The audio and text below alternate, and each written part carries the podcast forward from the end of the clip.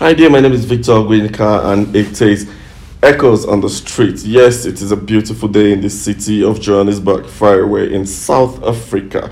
Okay, there's something I didn't tell you earlier and I'm just going to let it out right now.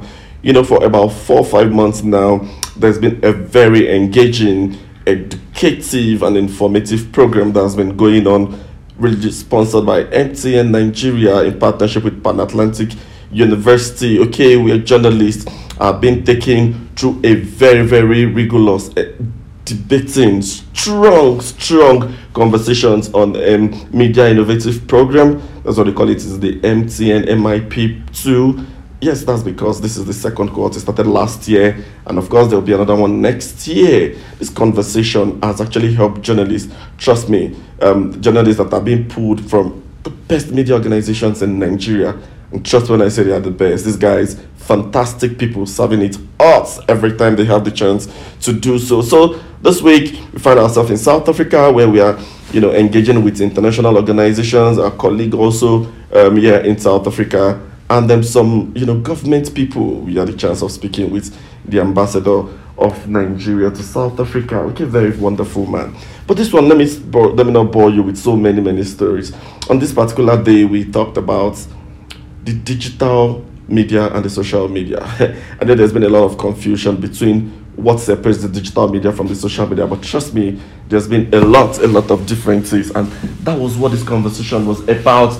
On this very day, the chairperson of South African National Editors Forum, Sbu Ngalwa, yes, it was all out and um, you know a very very rich conversation, giving insights into that conversation. But something came up that day, and that is what this podcast is focused on. You know, I asked the question about the difference, where they draw the line, or where we should draw the line as professionals. The social media influencers, everybody talk about fake news, and they quickly, quickly want to accuse um, or finger the traditional media or the mainstream media. But then again, you ask yourself, what about the non-state actors in this business? Okay, the, the, the media in Nigeria and of course another part of the world is um, a body, a professional body that is being recognized. But we have so many people that are making journalism, that are making media that are not real media people. These guys, how do we control fake news when it comes to them? Ah, can we just spare the media for once and focus on the people that are really, really making this? Okay, I'm not saying social media people are really dishing out wrong news. I'm not saying they're making journalism very difficult. Hey, but guess what? They are making journalism difficult. oh yes, they make journalism difficult because you have so many uncensored news you see everywhere on everybody's faces. But again, oh, let's look at the bright side. The social media also comes with a lot of goodies beyond talking about um, you know fake news and all that. It has helped journalism become quite easier. Um, it's easier for you to reach out to people when you want to confirm things. It's easier for you to you know send your data on an errand to get results for you. But this very day, we're talking about the difference or where to draw the line between the digital news media and the social media.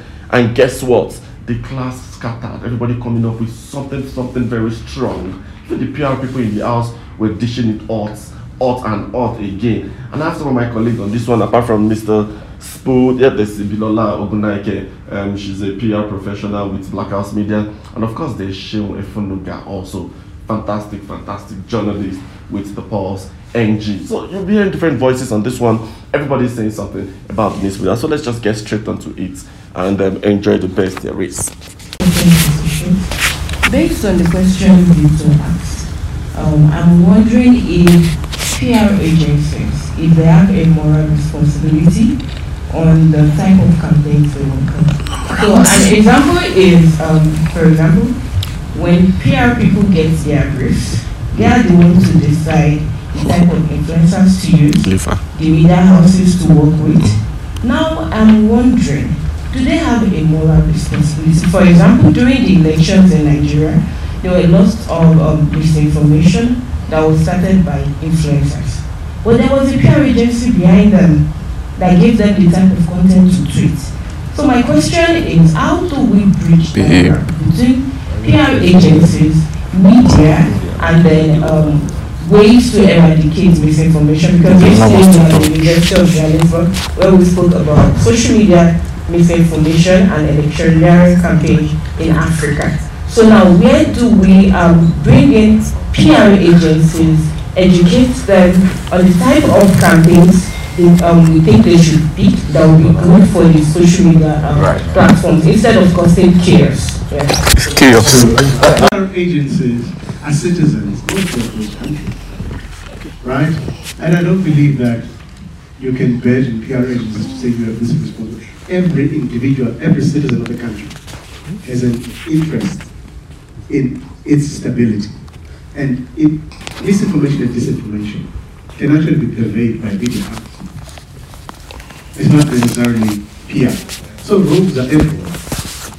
Right? So I wouldn't want to lap or, or um, PR agencies with that responsibility.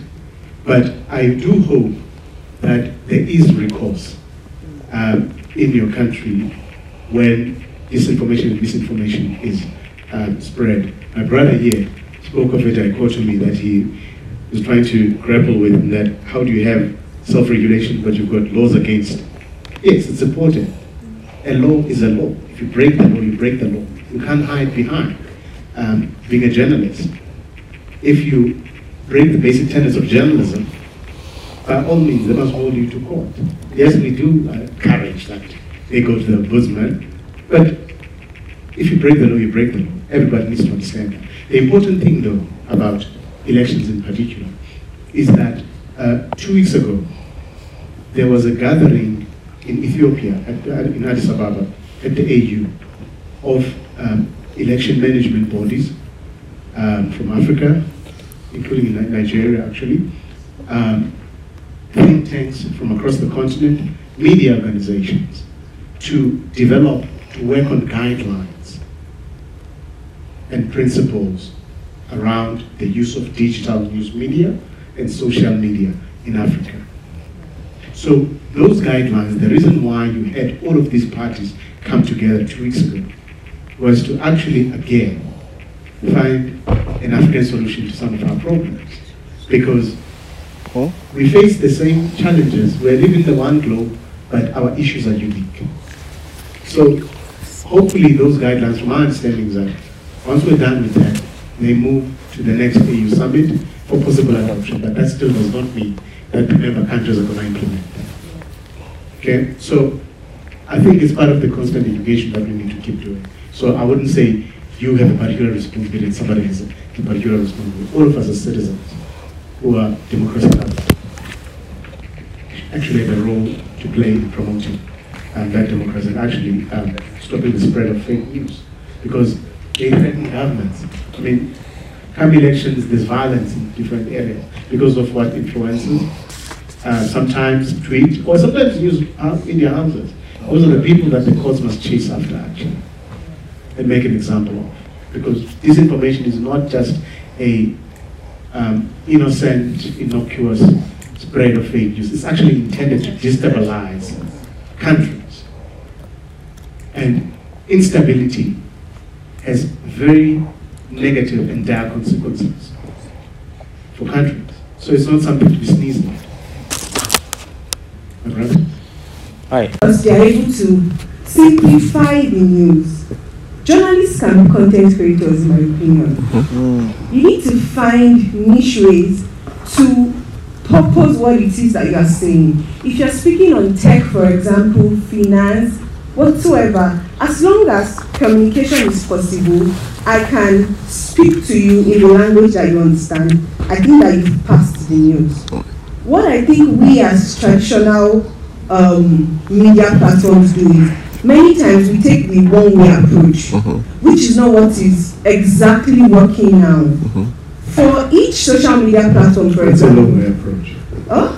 What's the long way? The one way. Oh, the long way. Yeah, I said one way. So the better approach somehow, which I think we are gradually adopting in Nigeria, is make the news, simplify it in different ways for different kinds of audience. I know a few um, growing online platforms do it. The ones that have like print platforms and then social media platforms. You can repurpose news to Twitter threads. You could set up your ring light and make the news the influencer kind of way. Five things to know about something. There are so many approaches, in my opinion, that we can take to it that You don't have to water down what you are passing. If it's for a print platform, write it print platform specific. If it's for online, do the same. If it's for social media, get social about it. Yeah. Thanks. Actually, uh, thank you for raising that.